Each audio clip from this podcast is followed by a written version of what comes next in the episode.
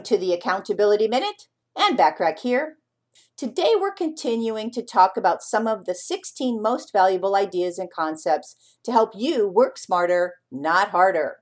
Idea number four worst high payoff activities first.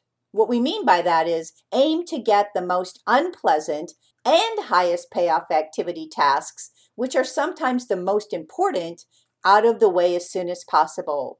When you think too much about doing the jobs you don't want to do, you procrastinate. So don't think, just do. The sooner you get them done, the sooner you can move on to the next activities, which may not be so unpleasant. Idea number five pick up the pace. Work towards deliberately revving up a few gears. Attempt to work faster, walk faster, talk faster, maybe even type faster without sacrificing quality.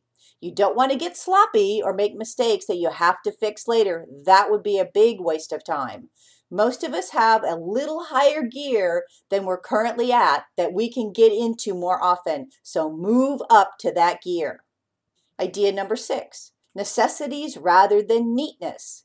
Clearing your desk just to keep it neat can be risky.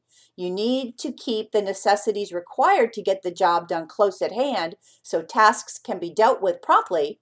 I'm not talking about getting everything out that you want to work on. All the necessary items you need for what you're currently working on should be out. Then, when it's done, get the next items out and put the other things you don't need anymore away.